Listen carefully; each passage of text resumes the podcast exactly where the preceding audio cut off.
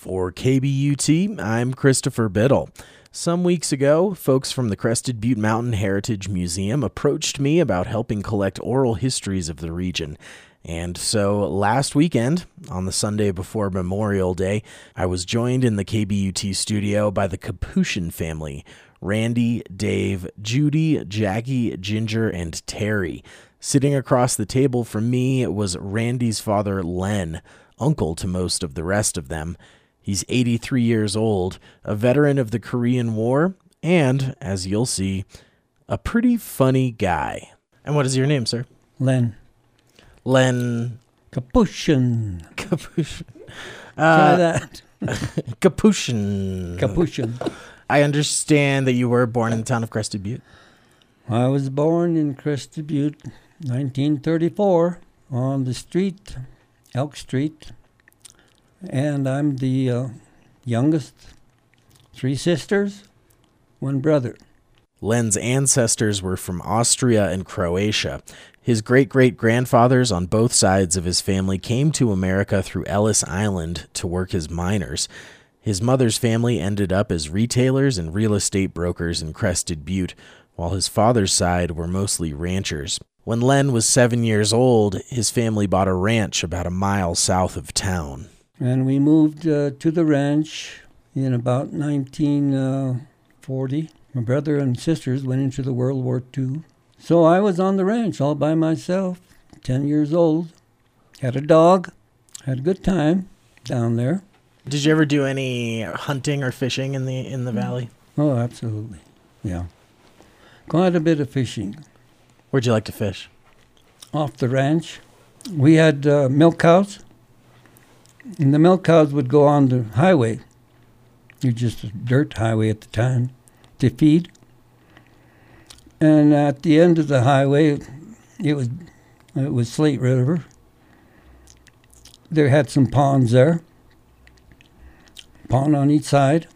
So I'd go down there when I picked up the cows, brought them back home.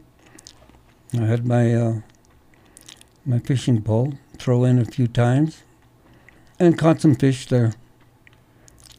Fly fishing, worms.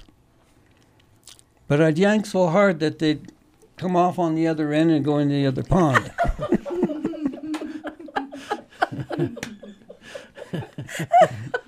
so I never brought any home. Original catch and release. yeah, catch and release. Right.